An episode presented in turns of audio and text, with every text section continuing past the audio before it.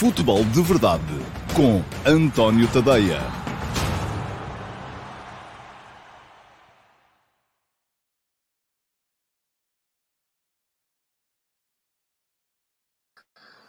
Ora, então, olá, muito uh, bom dia a todos e sejam muito bem-vindos à edição número 642 do Futebol de Verdade para sexta-feira, dia 26 de agosto de 2022. Eu estava, estava a rir porque estou aqui à espera a ver se sai alguma coisa do sorteio da Liga Europa, porque estava, enfim, foi marcado para o meio-dia e eu, nas minhas contas, pensei, bom, meio-dia, meio-dia e meia, a gente começa o Futebol de Verdade e já vamos poder ter aqui novidades relativamente à, à, ao grupo que o Sporting Clube Braga vai ter na fase de grupos da Liga Europa. Só que a UEFA agora parece que está a aderir, a UEFA, a FIFA, toda a gente a aderir a esta coisa de que os sorteios têm que ser espetáculos e que tem que haver muita, muita conversa, muito prémio, muito... Epá, e meio-dia e meia e ainda só sabemos, deixem-me cá olhar, a ver se já saiu mais algum clube ou não, há bocadinho só havia o Malmo, que foi uma, uma boa adição uh, para o Sporting Clube Braga, uh, que entra no sorteio da Liga Europa como cabeça de série, mas aquilo que vos peço também, porque eu tenho que fazer o, tenho que ir fazendo o programa, é que à medida que, uh, ora bem, estão aqui a dizer o Jason Lima, uh, que já está também o União de Berlim, muito bem, pronto, uh, também não está mal. Acho que o Braga, como cabeça de série, com certeza que vai ter a possibilidade de, uh, de seguir em frente, mas vamos ver. Uh, Peço-vos então que me vão dando nota. Falta sair uma equipa ainda para o grupo do Braga, uh, e assim sendo, quando sair essa equipa, peço-me que me informe. Peço-vos, por favor, que me perdão, informem, porque eu tenho que seguir com o, com o programa e na ponta final deste programa, então aí sim, vamos fazer a avaliação. Diz-me aqui o Gonçalo Aguiar que saiu também a União São Giloase. Um, se foi, podia ser, podia correr melhor nesse, nesse aspecto. Um, pronto, daqui a bocadinho, no final do programa, quando chegarmos aos uh, ataques, uh, ao ataque organizado, vamos então falar das possibilidades uh, que têm Sporting Clube Braga, mas também Futebol Clube do Porto, Sporting e Sport Lisboa e Benfica, na, no acesso à fase a eliminar das competições europeias. Vou fazer aqui a minha avaliação, enfim, mais pensada, mais elaborada, a avaliação feita aos grupos das equipas que estão na Liga dos Campeões, porque o sorteio já foi ontem, um bocadinho mais em cima do joelho, a avaliação feita a esse grupo do Sporting Clube Braga, que, repito, uh, vai ter o Malmö da Suécia, o União de Berlim da um, Alemanha e o União São Giloise da Bélgica. Portanto, Uh, vai ser um grupo complicado, mas já lá vamos, já vamos uh, uh, a esse um, aspecto do programa lá mais para a frente. para já, temos que seguir com a ordem normal das coisas, e a ordem normal das coisas passa por iniciar o programa sempre com a pergunta do dia e depois com os ataques rápidos. Também estava aqui a ouvir o Petit um, a falar antes, de começar o, antes de começar o programa.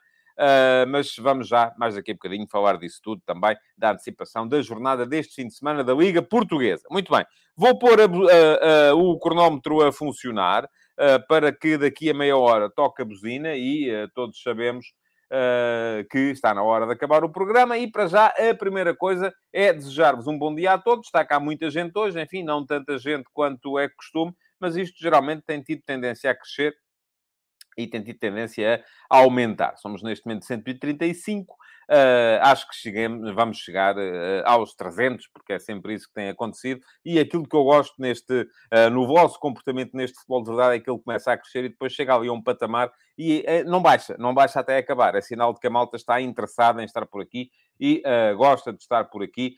falta fazerem depois uma outra parte que é partilharem o programa nas vossas redes sociais e convidarem ou chamarem os vossos amigos para assistir também ah, porque ah, é preciso fazermos crescer o futebol de verdade. Muito bem, vamos então, primeiro que tudo, à pergunta do dia. E a pergunta do dia de hoje é do João Lopes.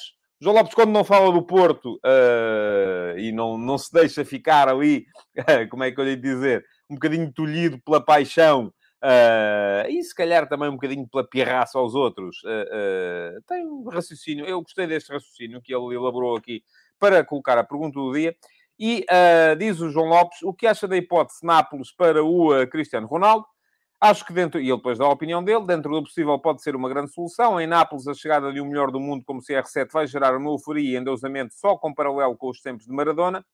Diferente, Maradona estava ainda no auge e o Cristiano já não está. CR7 será tratado como um semideus E o São Paulo, cheio de adeptos dos mais apaixonados e fiéis de Itália, pode ser o ambiente certo uh, para o CR7. Por outro lado, ele gosta de desafios e fazer do Nápoles novamente campeão depois de Maradona iria colocá-lo no Olimpo, isso não há dúvida nenhuma. Juntar a isto a hipótese de continuar o seu legado na Champions e numa liga onde os jogadores costumam jogar até muito tarde e onde pode dosear mais o esforço do que na Premier. Muito bem. Uh, muito obrigado pela, pela, pela pergunta, uh, João. E uh, o Miguel Maia, não, não vá por aí, Miguel.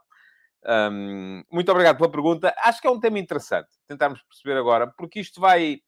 O futuro do Cristiano vai ter que ser uh, avaliado daqui para a frente. Diz aqui o João Silva, a pergunta séria, ou seria, não sei. Uh, bom, uh, se o Nápoles pode ter o Ronaldo, não é fácil.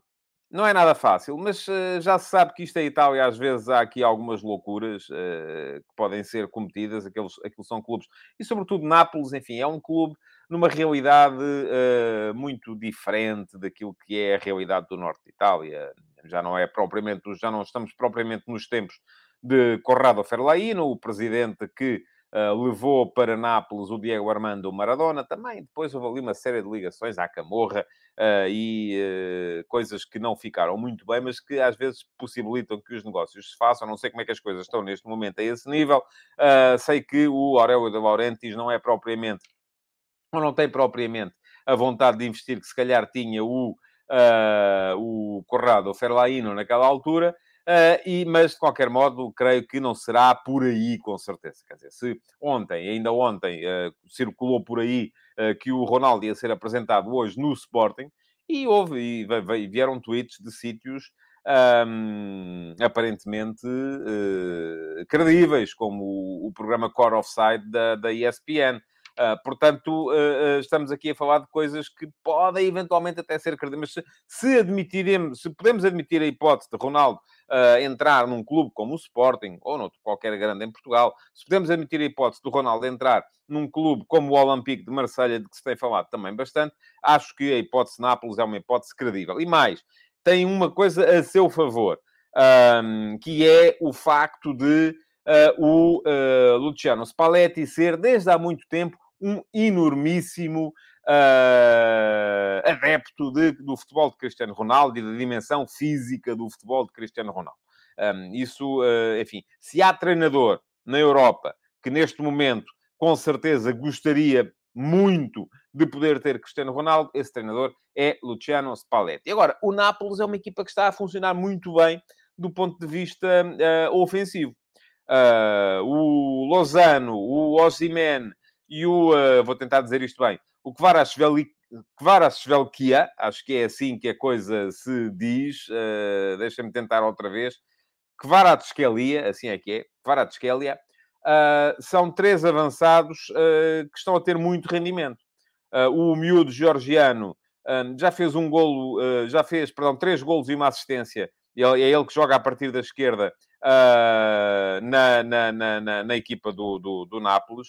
Uh, o Ozyman está com dois gols e uma assistência. O mais, o menos, uh, uh, o menos, aquele que tem tido menos rendimento tem sido o Lozano, o mexicano.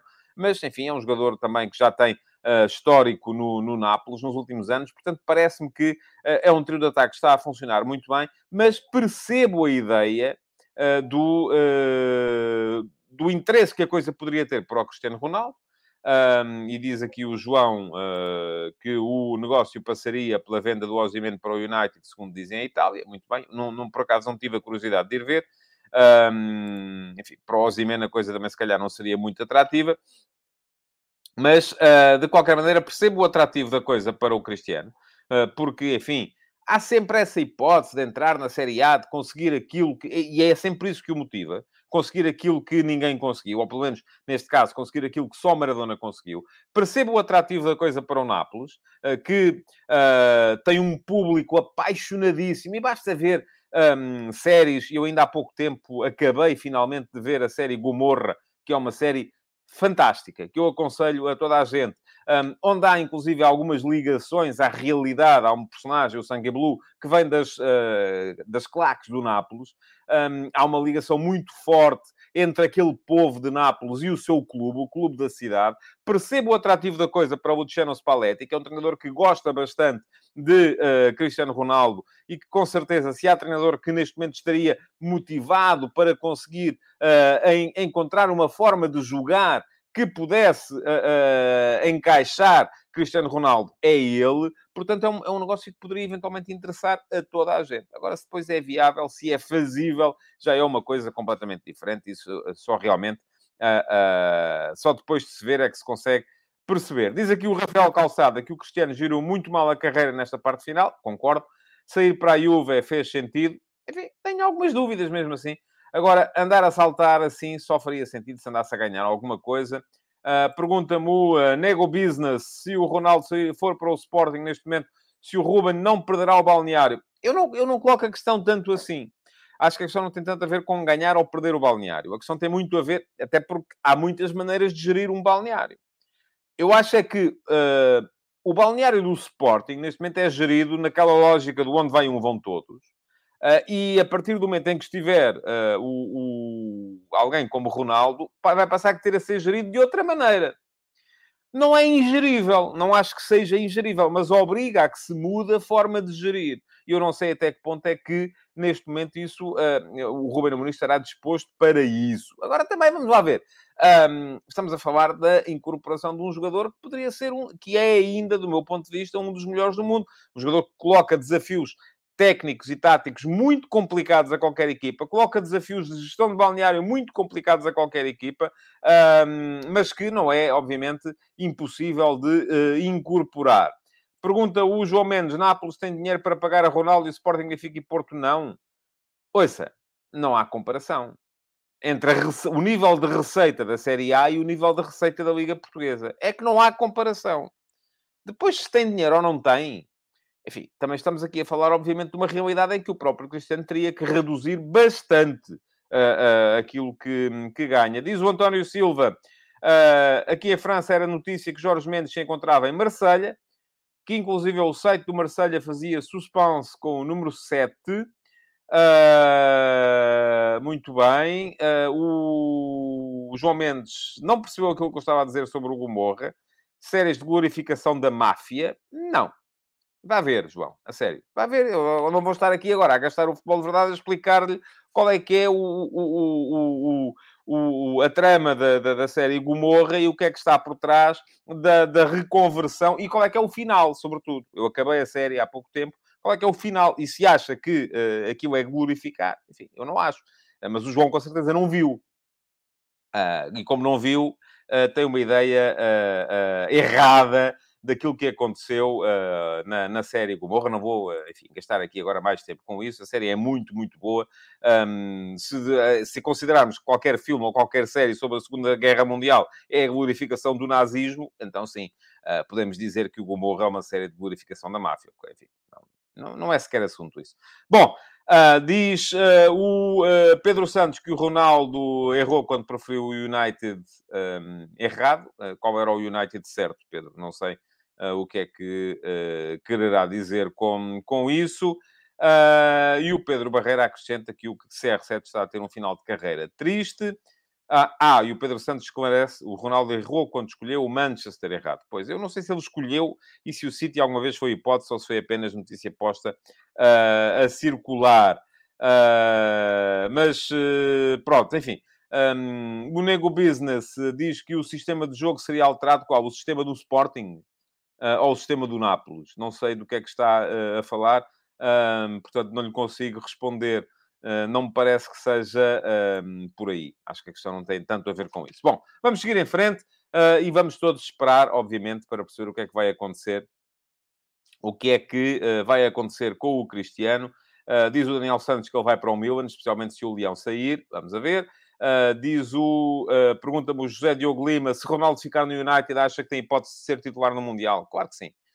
Uh, quer fique no United, quer vá para o Nápoles, quer venha jogar para Portugal, quer esteja parado sem clube só a treinar e depois comece a treinar uh, três semanas com, uh, ou uma semana antes na Federação Portuguesa de Futebol, acho que há mais do que a possibilidade, quase a certeza, de que Cristiano Ronaldo será titular da Seleção Portuguesa no Mundial. E vou dizer assim, não acho mal.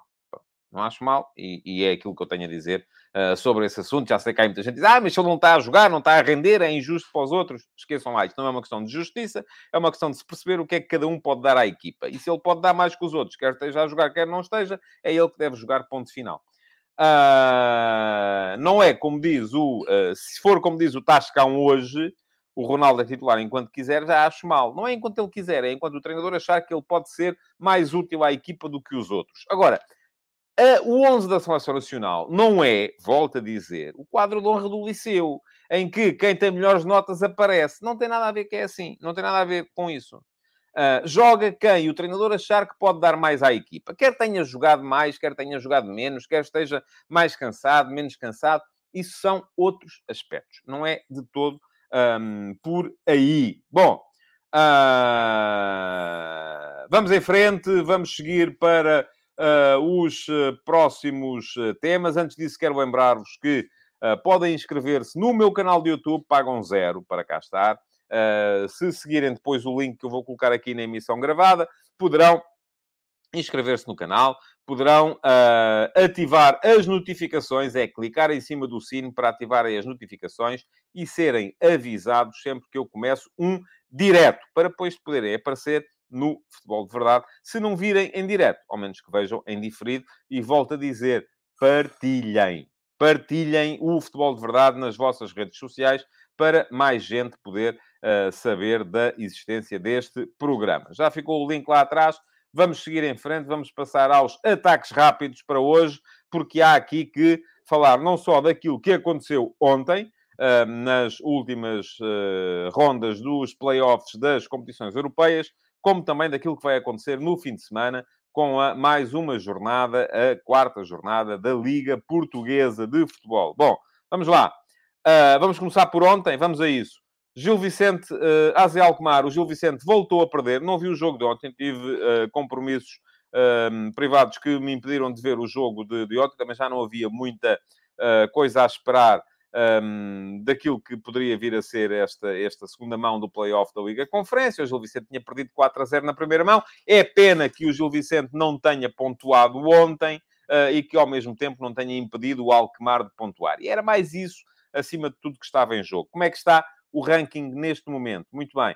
Então está assim. A França é quinta, com 50 pontos, 164 milésimas. Os Países Baixos são sextos, com 49 pontos, 100 milésimas, e Portugal é sétimo, com 47 pontos, 049 milésimas. Portanto, quer isto dizer o quê? Ah, outra coisa muito importante. A França tem ainda seis equipas uh, em prova, portanto, são seis equipas que vão pontuar, e os pontos que fizer dividem por seis. Os Países Baixos têm quatro equipas a pontuar. Ontem, felizmente para nós, o Twente não passou do 0 a 0 contra a Fiorentina e por isso foi eliminado na Liga Conferência. Portanto, há apenas quatro equipas neerlandesas na, uh, nas competições europeias, mas atenção, os pontos dos Países Baixos dividem apenas por 5, porque eram 5 à partida, e Portugal tem quatro equipas a pontuar e os nossos pontos dividem por 6. Portugal teve aqui uma, um boost muito interessante, porque conseguiu meter três equipas na fase de grupos da Liga dos Campeões e isso uh, significou um bónus de 12 pontos. Ora, 12 pontos a dividir por 6 dá 2 pontos em termos de ranking. Enquanto isso, os Países Baixos só têm uma equipa na fase de grupos da Liga dos Campeões, que é o Ajax, portanto só tiveram 4 pontos de bónus e nós aqui ganhamos cerca de 1 ponto, porque estes 4 pontos de bónus dos Países Baixos dividem por 5. Um, e por isso mesmo só tivemos então Uh, recuperámos um ponto aos Países Baixos em termos de ranking, mas é preciso recuperar mais. Uh, é muito importante que no final desta época uh, Portugal consiga recuperar estes uh, 2 pontos e 51 milésimas que nos separam dos Países Baixos, porque vai ser no final da época de 22-23 que vai ser definido uh, o, o, vão ser definidas as vagas para as competições europeias de 24-25. Isto é, o ranking que estiver no final da época de 22-23 vai servir de base para se começar a época de 23-24, que é a época em que os clubes entram nos seus respectivos campeonatos nacionais a saberem já quantos, quantos, quantas vagas há em cada competição. Este ano, 22-23, os clubes portugueses sabem que na época de 23-24, isto são muitos números, espero não estar a baralhar-vos, em 22-23, os clubes sabem que, na época de 23-24, vão ter duas vagas diretas ainda na Liga dos Campeões. Porquê? Porque vale o ranking final da época passada, duas vagas diretas na, na Liga dos uh, Campeões, uma vaga na terceira pré-eliminatória. Mas, se se mantiver esta ordem no ranking da UEFA, no final desta época de 22-23, vamos começar a época de 23-24 a saber que, em 24-25, já só vamos ter uma vaga direta na Liga dos Campeões e uma segunda vaga na uh, terceira pré-eliminatória. O que é que isto quer dizer? Que, uh, enfim, há ainda a possibilidade, e houve um de vocês que me chamou essa, uh, a atenção para isso, e sim, é verdade, de, porque vai haver vagas na futura Liga dos Campeões, que vai ser alargada de 32 para 36 equipas, através do ranking de cada equipa, não o ranking do país. Isto é, as duas melhores equipas não apuradas para a fase de grupos da Liga dos Campeões poderão aceder a esta nova Champions, que vai começar em 2024, por terem bom ranking, mas está por provar que essas equipas uh, tenham de ser as nossas. Bom, Uh, o que é que diz o Carlos Goist aqui? Enquanto o nível do nosso campeonato for este, o quinto e sexto lugar só vai lá para as pré-eliminatórias e acabam por prejudicar na divisão de pontos dos restantes. É verdade, por isso é que quando nós baixamos um lugar no ranking, esse sexto classificado deixa de aceder uh, e passamos a dividir por menos e voltamos a subir uh, no ranking logo a seguir. Uh, diz aqui o Manuel Salvador, os grupos das equipas dos Países Baixos na Champions e na Europa League não são nada fáceis, uh, ainda não tive tempo para ver. Um, pois não, não consegui, porque o sorteio começou, ou, ou, melhor, o sorteio acabou já, eu estava aqui a falar convosco. O Luís MSG diz que o dinheiro da UEFA TVs deveria ser dividido por todos os clubes da Liga e reduzir a Liga para 16 ou 14. Enfim, esta é uma discussão que já é uh, velha e antiga. Mas, uh, sendo uma discussão já velha e antiga, uh, não vamos também gastar aqui muito tempo com com ela, diz o Rafael Calçada que este ano, aí está, este ano, se fôssemos aplicar essa regra, as duas equipas com melhor ranking que não estão na Liga dos Campeões seriam o Arsenal e o Manchester United. Portanto, não tocava às nossas. Mas, atenção, as nossas não estavam, eh, já estavam apuradas. Eh, portanto, eh, acaba por não ser, acaba por não ser um problema. Um, diz aqui o senhor Arceli, não percebi essa recuperação de um ponto. Deve ter feito mal as contas. Não, não fiz. Uh, Portugal teve 12 pontos de bónus que dividem por 6 clubes. O que quer dizer que são 2 pontos de ranking. Os Países Baixos tiveram 4 pontos de bónus uh, que dividem por 5 clubes, o que quer dizer, deixe-me cá fazer aqui as contas, 40, dá 0.8. Portanto, não foi um ponto, foi um ponto e 200 milésimas que Portugal recuperou através dos bónus. Até foi mais do que um ponto. Uh, Pergunta-me aqui o Marco Lopes: os Países Baixos têm o Ajax na Liga dos Campeões, Feyenoord e PSV na Liga Europa, AZ na Conferência. É isso, é isso, sim, senhores. Bom, vamos seguir em frente. Um, para vos dizer que ontem também, portanto, este já está, é arriscar. Um, e de ontem não há mais nada, pronto, já Ah, ontem também, uh, uh, só para assinalar aqui o facto de uh, Karim Benzema e uh, Carlo Ancelotti terem sido distinguidos pela UEFA como jogador e treinador, treinador do ano da edição do ano passado da Liga dos uh, Campeões. Portanto, prémios absolutamente justos e que lançam, do meu ponto de vista, Benzema cada vez mais para ser o bolador no final desta temporada. Uh, hoje vai começar já a quarta jornada da Liga. Vai começar com esse Passo de Ferreira Estoril. Passo de Ferreira que não jogou na terceira, porque adiou o jogo com o uh, Benfica. Eh, que não está numa posição extraordinária a receber o Estoril, mas obviamente a atenção da maior parte das pessoas está nos jogos dos uh, três grandes e do Sporting Clube Braga. Atenção a este Braga. O Braga vai jogar a Aroca, tem o melhor ataque do campeonato neste momento. Tem tido uma dupla de ataque muito, muito, muito produtiva. Uh, o Simone Banza e o Vitinha têm estado muito bem. Muita curiosidade sobre aquilo que o Sporting Clube Braga vai conseguir fazer em Aroca neste fim de semana e se vai conseguir manter a pedalada. Neste momento são 11 golos em 3 jogos, o que quer dizer que está a marcar como mais ninguém uh, no campeonato. Uh, vamos ter amanhã já dois dos grandes a jogar. Um, o Benfica a jogar fora contra o Boa Vista. Eu estava a ouvir o Petit há bocadinho, antes de começar o futebol de verdade. E começa a ser cada vez mais evidente, agora que temos aqui os treinadores dos clubes que vão jogar com os grandes, a começarem a dizer, bom, enfim, estamos aqui a identificar aquilo que são as novidades nessa equipa do Benfica, as novas formas de jogar, o facto deles pressionarem muito, o facto deles entrarem com um ritmo muito elevado, onde é que eles deixam espaço. Portanto, começa a ser possível descodificar este Benfica. Uma coisa era o início da época, em que não havia termo de comparação e as pessoas ainda estavam, os treinadores adversários, se calhar ainda estavam um bocadinho uh, à nora, porque não havia ali um, um ponto de observação evidente. Havia os jogos de pré-época só, não é a mesma coisa de todo. Outra coisa é agora. Eu acho que já temos neste momento uh, e o Casa Pia, por exemplo, já mostrou isso, já mostrou estudo, já mostrou trabalho no jogo que fez com o Benfica, já há maneira de conseguir encarar o Benfica e perceber onde é que é possível uh, fazer mal ao Benfica. vamos a ver, é se depois há competência para o fazer. Isso já é uma coisa completamente diferente. Este Boa Vista começou muito bem a época, com duas vitórias. Na última jornada perdeu, uh, tem seis pontos. O Benfica vai estar sem o Otamendi. Uh, e há aqui a dúvida, e o próprio Petit falou nisso, quem é que vai jogar uh, nos, uh, ao lado do Morato no, na, na, dupla de centrais? Se joga o Vertonghen e o Vertonghen é escardino, tal como é o Morato, isso implicava uma dupla de centrais com dois escardinos, um deles a jogar do lado direito. Há muita diferença em termos de saída de bola. Por exemplo, o Sporting aproveitou isso com o Gonçalo Inácio durante algum tempo, ou se joga o António Silva, uh, o, uh, um dos centrais, que é destro, poderia jogar à direita na posição do uh, Otamendi, uh, e que é um dos que ganhou a UEFA Youth League do ano passado. Ora, o António Silva tem mais ritmo neste momento, porque tem estado a jogar na equipa B.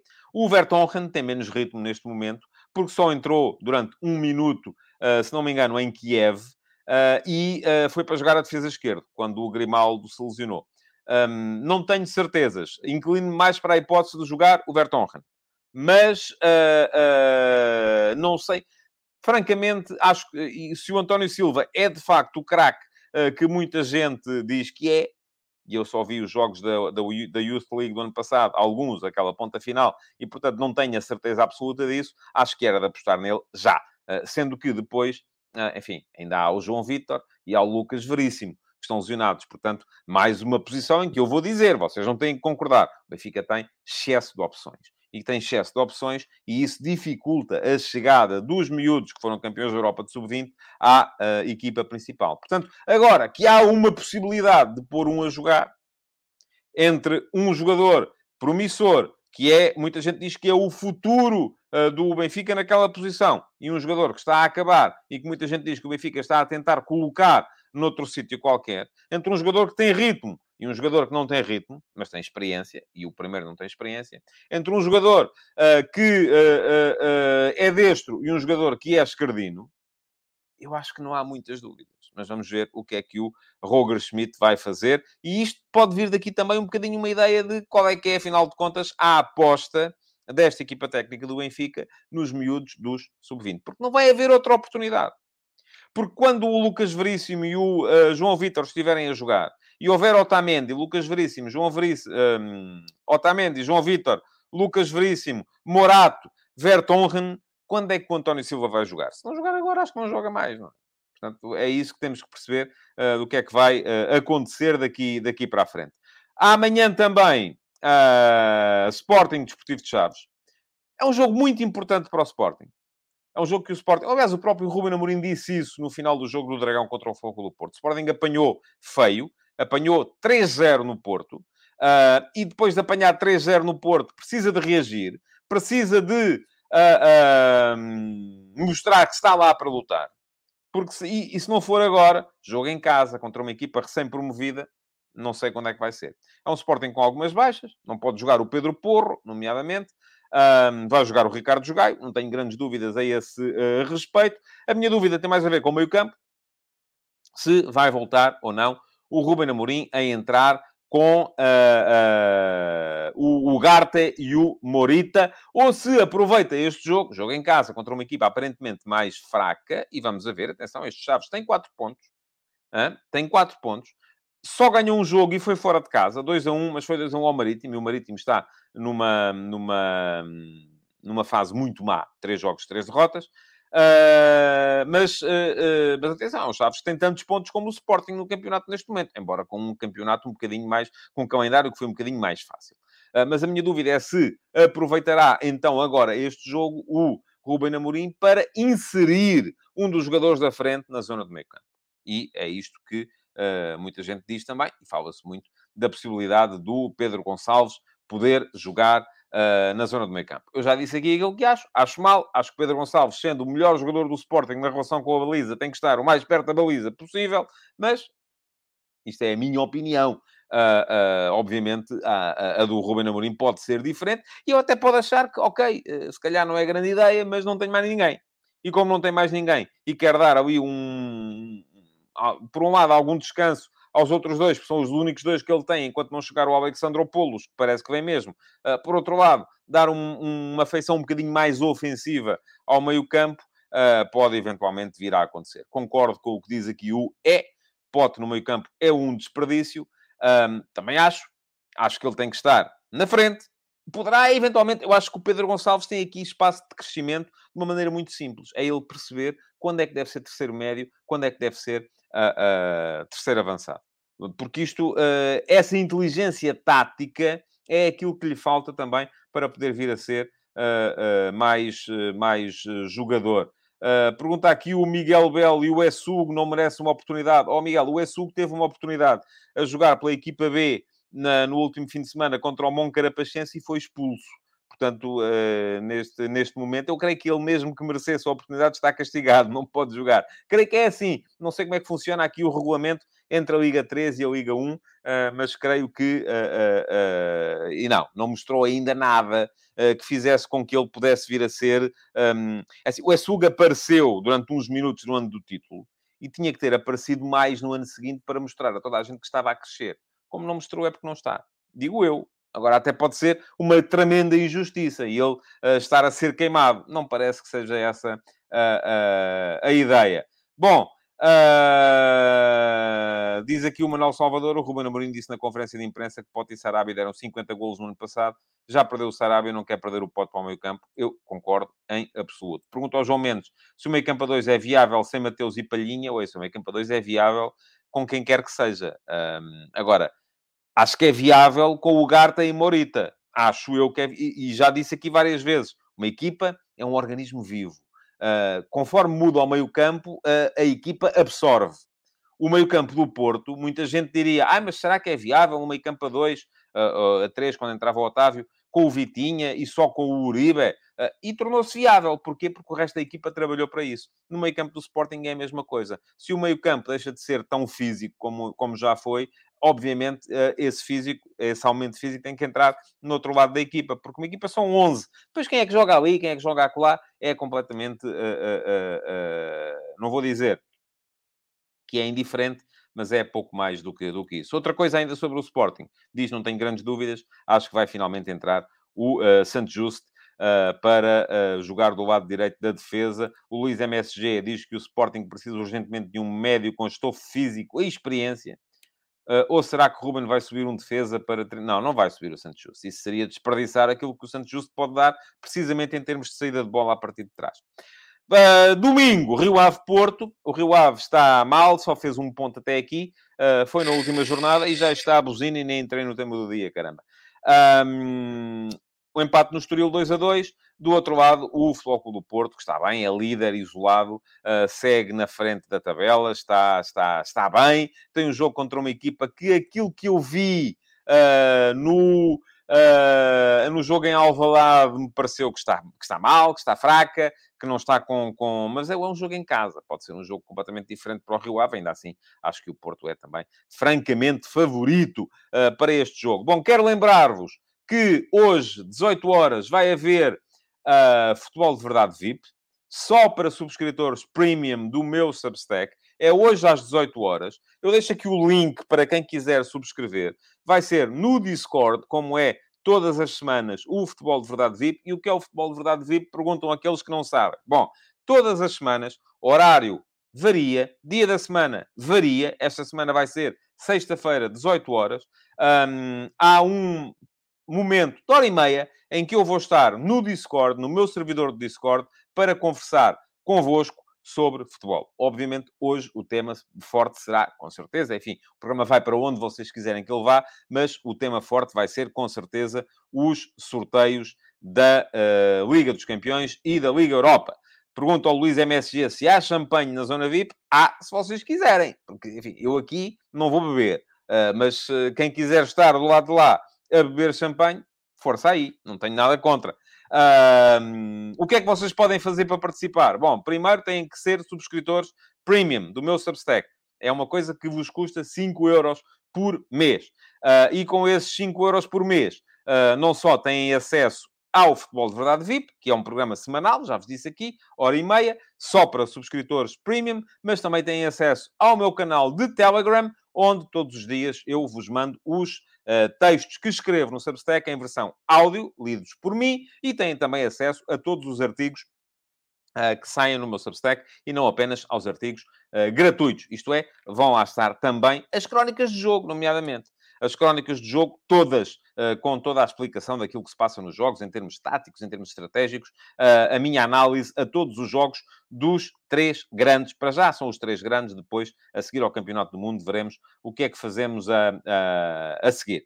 Bom, já sabem, quem quiser é seguir o link que eu deixei lá atrás. Uh, quem quiser é lá já a correr, uh, pois eu vou colocar aqui a passar em rodapé, é tadeia.substack.com uh, para quem quiser subscrever um, se não acharem que não podem subscrever a versão premium e que não podem despender os tais 5 euros por mês para terem todos os conteúdos uh, que eu faço, então façam uh, outra coisa, subscrevam a versão gratuita e mesmo com a versão gratuita ainda recebem uma crónica em cada 5 uh, ah, e ainda recebem o último passo todos os dias de manhã. a minha crónica de opinião que sai sempre entre as 8 e as 9 da manhã, de segunda a sexta-feira. Um, muito bem, vamos lá embora. Uh... Diz aqui o Luís MSG que eu tenho que promover o canal na TV, só 4 mil é pouco. Não, não, é uma coisa que eu sempre tive muito claro. Aqui posso-me alegar-vos à vontade e faço aqui, porque este espaço é meu. Um, e como é um espaço que é meu, eu faço aqui aquilo que eu entender. Uh, e se eu acho que devo fazer cross-selling e devo promover o meu Substack, porque é lá que eu trabalho, e é disso que depende o facto de eu continuar ou não a ser uh, jornalista, falo-ei. Uh, agora, na RTP, não é muito claro para mim que ali é algo que é off-limits, não, não, não, não dá para estar. Uh, eu sei que há quem faça isso, até pessoas com muita responsabilidade, não na RTP, mas noutros, noutros canais, uh, uh, mas não é a minha forma de estar na, na, na, vida. Bom, vamos entrar, vamos seguir em frente, vamos para o ataque organizado de hoje, e tenho que tirar daqui este comentário, esqueci-me de o retirar, vamos lá embora, já está fora. Um, e agora sim, agora baralhei-me aqui um bocadinho, tenho que tirar isto, já está. Bom, vamos a isso. Uh, ataque organizado de hoje, sorteios das competições europeias. Gostava de saber, na vossa opinião, quem é que vocês acham que teve mais sorte e quem é que vocês acham que teve mais azar. E se é possível uh, chegarmos ao ponto de termos, pela primeira vez, três equipas portuguesas nos oitavos de final da Liga dos Campeões. Eu acho que é possível. Agora vou dizer-vos assim: não acho que seja provável. Diz aqui o Manuel Salvador que foi um sorteio simpático para os clubes portugueses. Eu vou dizer-lhe, podia ter sido muito pior. Uh, o Manuel Salvador arrisca aqui mesmo os, os prognósticos, diz Porto e Atlético, Sporting e Tottenham, Benfica e Paris Saint-Germain. Uh, o Tiago Santos acrescenta que o Porto acabou por ter mais sorte, mas era cabeça de série. O José Brito diz que teve mais azar o Benfica. O Amadou Jaló diz que teve mais azar o Benfica também. Um, o uh, João Lopes diz que o Sporting está no grupo mais fraco da edição deste ano e que é possível termos três nos oitavos. O Ricardo Louro Martins, os três tiveram sorte. O E diz que é possível porque a bola é redonda, nem sempre, olha que nem sempre. Uh, o Pedro Moura diz que o Benfica é sempre o mais azarado, veja só o seu azar. O João Mendes diz que teve sorte o Sporting e azar o Benfica. O Diogo Neves aconselha cuidado com o Juventus, o seu potencial de crescimento. O Miguel Silva diz que foi simpático para Porto e Sporting. Uh, e o uh, João Mendes diz que o Marseille é mais forte que o Frankfurt, que é uma equipa difícil. Bom, vamos em frente. Vou dar-vos a minha opinião, senão agora estávamos aqui e eu não fazia nada, só lia as vossas opiniões. Já disse aqui, acho que é possível uh, termos as três equipas na, nos oitavos de final da Liga dos Campeões. Acho que não é provável. Se querem que vos diga, acho altamente improvável. Hoje de manhã, uh, no último passo, escrevi sobre o tema e vou deixar aqui o link. Não sei se já tinha deixado lá atrás. Se tinha deixado lá atrás, ficou lá atrás. Se não, deixo aqui agora. Uh, em que partilhei convosco, inclusive, ontem foi para mim até um bocadinho surpreendente verificar que o 538, que é um site norte-americano de análise de dados, uh, que faz sempre previsões para todas as competições, coloca os três clubes portugueses como favoritos à passagem. Uh, enfim, não necessariamente em primeiro lugar, uh, porque parece claro para eles que o Tottenham vai ser primeiro no grupo do Sporting, parece claro para eles que o Paris Saint-Germain vai ser primeiro no grupo do Benfica, mas ainda assim dá mais hipótese ao Benfica do que a Juventus seguir em frente, dá mais hipótese ao Sporting do que qualquer outra equipa de seguir em frente e dá mais hipóteses ao Porto e ao Atlético de Madrid de seguirem em frente no seu grupo. Agora, eu não vou tanto por aí. Aliás, socorri-me também no último passo de hoje de manhã da, uh, do valor dos plantéis segundo o Transfermarkt, que é outro site a que eu recorro com muita frequência, e aí já vemos que perdão, os clubes portugueses não são os mais valiosos dos seus grupos, não estão no lote dos mais valiosos dos seus grupos. Portanto, a coisa aqui já começa a ser uh, uh, um bocadinho mais tremida. Os jornais ingleses, e eu leio sempre o Guardian e o Telegraph logo de manhã, uh, não dão, dão o Porto como favorito a seguir em frente, mas já não dão o Sporting nem o Benfica como favoritos a seguir em frente. Vamos lá ver. Eu acho que é possível termos as três equipas nos oitavos de final, mas tinha que correr tudo muito bem e é altamente invulgar que no período entre setembro e dezembro corra tudo muito bem aos três grandes de Portugal. Há sempre um que entra em crise. Há sempre um que perde um jogo no campeonato e começa a ficar pressionado e depois entra na Champions e sente a pressão. Porquê? Porque estão os três numa mesma realidade em que há sempre alguém que acaba por fracassar. Já no ano passado estivemos muito perto de poder ter três equipas uh, na fase de, de, de, eliminar da Liga dos Campeões. O Benfica eliminou o Barça porque beneficiou, é preciso dizê-lo, de um Barça um bocadinho mais fraco do que, é, do que é habitual e em crise de identidade. O Sporting eliminou o Borussia Dortmund. O Floco do Porto ficou a um bocadinho assim de seguir também à frente e poderia ter sido histórico. Agora, uh, este ano, o que é que eu tenho para vos dizer? Eu vou arriscar aqui, perdão, as probabilidades dos três seguirem em frente para a próxima fase. Quanto ao Porto, digo-vos, acho que o Porto tem para aí 70% de seguir em frente. É verdade que o Porto beneficiou de um facto, que é o facto de ser cabeça de série. Já o Sporting tinha beneficiado desse facto no ano passado. Porquê? Porque foi campeão. Sendo campeão, é cabeça de série. Sendo cabeça de série, não apanha nenhuma equipa do pote 1. Uh, e, e, portanto, isso acaba por ser benéfico. O Porto um, não apanhou das piores equipas, ou das melhores, neste caso, das melhores equipas do pote 2, Uh, mas apanhou, também podia ter apanhado uh, pior no, no, no, no pote 2. O Atlético de Madrid é uma equipa interessante, é uma equipa que, uh, do meu ponto de vista, também é a favorita com o Porto a seguir em frente, naturalmente. Uh, Há um Atlético que está a jogar agora quase sempre em 3-5-2. Morata e João Félix na frente são uma dupla muito interessante. Um, estou muito curioso para ver se o Simeone vai continuar com o Itzel a jogar como, como central, no esquema de três centrais. Uh, parece uma coisa interessante. Uh, mas podia ter corrido pior ao Porto no pote 2. Em contrapartida, no pote 3, eu olho para o Leverkusen e acho que o Leverkusen é uma equipa mais forte do que é, por exemplo, o Eintracht Frankfurt, que vem da mesma competição da Bundesliga e o Eintracht Frankfurt calhou ao Sporting vindo do pote 1. Um, portanto, é uma equipa uh, de classe média alta da Bundesliga e que vai, com certeza, também complicar e muito a vida tanto ao do Porto como ao Atlético Madrid. Uma equipa muito física, uma equipa uh, uh, que pode, de facto, ser, ser difícil, onde joga ainda o Tapsoba, o antigo central do Vitória Sport Clube. Depois, há um Clube Bruges que é, de facto, uma equipa mais uh, acessível. Uh, tem o Vanaken, uh, é um médio que eu gosto bastante, mas é uma equipa acessível, acho que vai ser o último do grupo, embora tenha, do meu ponto de vista, possibilidades de roubar pontos a qualquer um dos outros, sobretudo nos jogos em casa. Pode vir a acontecer. Portanto, não estou a ver que neste grupo possa sair daqui uma equipa com 18 pontos. Acho que o Bruges vai pontuar. Já estou a ver, por exemplo, no grupo do Benfica, a possibilidade de haver equipas com uma equipa, neste caso será o Paris Saint-Germain, com uh, 18 pontos. Porquê? Porque o Maccabi é de longe uh, o mais fraco de todos os adversários das equipas portuguesas. Maccabi Raifa, vejo perfeitamente esta equipa do Maccabi a acabar com esta fase com zero pontos. Uh, o Paris Saint-Germain é de longe a equipa mais forte que apanhou qualquer equipa portuguesa. Embora Diga aqui o Diogo Neves, e é verdade, que o Bruges tirou pontos ao Paris Saint-Germain no ano passado, mas também, enfim, tem a ver com a gestão que estava a ser feita pelo Paris Saint-Germain, e toda a gente sabe o que é que eu penso da categoria do Maurício Pochettino como, como treinador. Diz-me aqui o Ricardo Magalhães que o Leverkusen não ganhou nenhum jogo até agora. Está bem, e até agora foi o quê?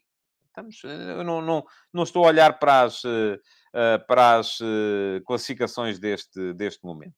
Vamos a ver. Eu acho que o Leverkusen tem potencial. Acho que é mais forte que o Eintracht. Mas é aquilo que eu acho. Agora, pode até... No final da época, vamos ver se é assim ou não. Portanto, eu disse... Porto, para mim... o, o, João Ferreira coloca aqui Porto 70, Benfica 40, Sporting 33. Quase que bate certo com as minhas percentagens. Quase que bate certo não bate de todo, mas acho que o Porto tem 70% de hipóteses de seguir em frente. No grupo do Benfica, aquilo que uh, temos a dizer é que o uh, Paris Saint-Germain é de longe o adversário mais forte das, das, das, três equipas portuguesas. Acho que se vai apurar, acho que vai ganhar o grupo. E que depois o Maccabi é de longe o adversário mais fraco. Acho que vai ficar em último. Se pontuar, vai ser uma festa. E depois temos aqui Benfica e Juventus a lutarem pelas, uh, pela segunda posição. Eu não acho que o Benfica seja favorito esta Juventus não é a Juventus que andava nas meias finais aqui há pouco tempo, mas é uma equipa tem, com a qual tem que se ter, uh, pela qual tem que se ter algum respeito. Uh, Vlaovic e Maria na frente são uma dupla de ataque uh, de peso. Eu acho que o Benfica, neste momento, tem 45% de hipóteses de seguir em frente.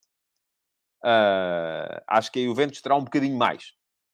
Uh, mas uh, acho que o Benfica tem para aí 45% de hipóteses de seguir. E é a mesma porcentagem que eu dou ao Sporting. 45%. Embora o Sporting, no meu ponto de vista, neste momento tenha um problema grave, que é a falta de profundidade do plantel. O plantel do Sporting, como está neste momento, não dá para jogar campeonato e Champions. Não há hipótese. A meio campo faltam opções.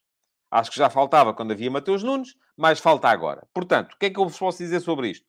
O Tottenham, uh, que foi aí... Uh, vamos começar pelo cabeça de série. O Sporting teve sorte no cabeça de série. Acho que o Eintracht de Frankfurt é, era a equipa mais fraca do pote 1. Uh, e, portanto, teve sorte o Sporting no, no, cabeça de série, mas depois teve azar no pote 4. Porque acho que o Olympique de Marselha era a equipa mais forte do pote 4. Este grupo do Sporting é o grupo mais aberto da Liga dos Campeões. Já vi aqui muita gente dizer que é o mais fraco. Não sei se é o mais fraco, é o mais aberto. Qualquer destas quatro equipas se pode apurar.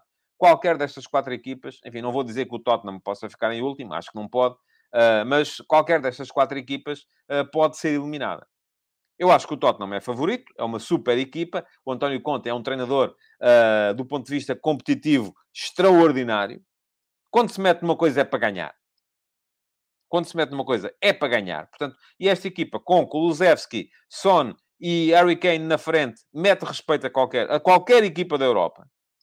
Não é só ao Sporting, é a qualquer equipa da Europa. Uh, depois, de facto, o Eintracht de Frankfurt, acho que é uma equipa que eu não vejo neste momento como favorita. Uh, acho que é a pior equipa do grupo, no meu ponto de vista, apesar da incorporação do Mário Götze, uh, não me parece que seja a, equipa para, para se apurar. É aquela a que eu dou menos probabilidades, mas depois acho que o Olympique de Marselha, hum, que veio do pote 4, equipa que uh, se reforçou com o Mbemba, com o Ganduzi, com o Alexis Sanches, Uh, é uma equipa forte, é uma equipa que se vai bater pela qualificação até ao fim. Uh, antevejo aqui um grupo, vamos ver como é que o Tottenham se porta, mas antevejo aqui um grupo uh, em que uh, ninguém vai fazer muitos pontos. Ninguém vai fazer muitos pontos. O Magic Pulp já fez aqui as contas. 0.7, 0.45, 0.45, quer dizer que dá 14% de todas as equipas portuguesas passarem. Não fiz essas contas, mas Uh, se as fez, acredito que sim. Portanto, é como eu digo, é possível, não é provável. Não é provável que aconteça, mas acredito que seja possível uh, perfeitamente e espero que pelo menos uh, se façam muitos, muitos pontos. Bom, não, não tive tempo, como devem calcular, porque o sorteio já estava a decorrer quando eu estava aqui, para preparar a questão do, do, do, do, sorteio da Liga Europa, onde está o Sporting Clube Braga. Um, acho que o Braga teve sorte no pote 2, onde lhe sai o Malmo. Uh, havia, de facto, adversários muito mais fortes, mas depois teve azar daí para a frente. O União São Giloase, não estou convencido que seja equipa para fazer sombra ao Braga. É verdade que se portou muito bem no, na Liga Belga do ano passado, perdeu o campeonato depois de o liderar durante muito tempo, mas, uh, de qualquer maneira, Acho que é uma equipa que, uh, frente à qual o Braga pode perfeitamente fazer, fazer os seis pontos. Uh, e depois resta a questão do Union Berlin. Um, e, mas eu... Uh, o, o, o, Ricardo Louro Martins tem estado aqui constantemente e eu ainda não lhe coloquei nenhum comentário a dizer que não percebe a razão pela qual o, o não, não, não estamos a, nós estamos a dar tanto, tanta força a equipas da Liga Alemã, quando só o Bayern é que passeia por lá e diz ele, se o passeio do Bayern fosse em Portugal, estariam a dizer que o campeonato é fraco, como é na Alemanha, andamos a fingir que são grandes equipas. Vamos a ver. Uh, é preciso, de facto, ter essa uh, capacidade de encarar os alemães uh, com, com vontade de vencer e com a noção de que é possível vencer. E acho que é, de facto, possível vencer. O Diogo Neves chama a atenção para o regresso do Diogo Leite a Braga. É verdade, sim, senhores. Bom, já sabem como é. Hoje, uh, 18 horas, Futebol de Verdade VIP no meu canal de Discord. Entretanto, quero ainda lembrar-vos que uh, ontem saiu mais um episódio da série F80 e fica aqui o link para poderem ler. O episódio de ontem foi Imbeloni. Imbeloni era um mago argentino da super equipa do São Lourenço de Almagro da, do final da década de 40, que veio jogar para, uh, veio jogar para a Europa, jogou no Nice, jogou no Real Madrid, uh, mas depois acabou por uh, vir parar a Portugal para jogar no Atlético e no Sporting Clube Braga, foi treinador-jogador, tanto num lado como no outro, esteve para entrar na equipa do Sporting, aliás, jogou pelo Sporting na uh, partida de inauguração do estádio José Alvalade, mas acabou por nunca ser jogador do Sporting do ponto de vista oficial e depois fez uma longuíssima carreira como treinador em Portugal, quase sempre no Minho, a treinar o Braga, o Vitória Sport Clube, o Famalicão, uh, todos na primeira divisão. Uh, não consegui encontrar-lhe o rastro. Ele se fez anos ontem, fez, uh, salvo erro, 97 anos. Uh, não, não consegui encontrar-lhe o rastro, não sei sequer se está vivo ou morto, mas gostava de saber. Portanto, se alguém souber e quiser deixar em comentários um, tinha muita curiosidade em saber se ainda está entre nós Mário Imbeloni. Hoje vai sair, não sei se já deixei, se não deixei, deixo aqui o link para poderem ler o texto sobre Mário Imbeloni. Hoje vai sair mais um F80, mais um jogador que faz, este faz anos hoje e ainda está entre nós. Muito obrigado por terem estado aí. Uh, quem quiser e puder, apareça mais logo no Futebol de Verdade VIP, no meu uh, Discord. Uh, quem não quiser nem puder, veja futebol durante o fim de semana e apareça segunda-feira para mais uma edição do Futebol de Verdade. Muito obrigado então, deixem like e partilhem. Bom fim de semana.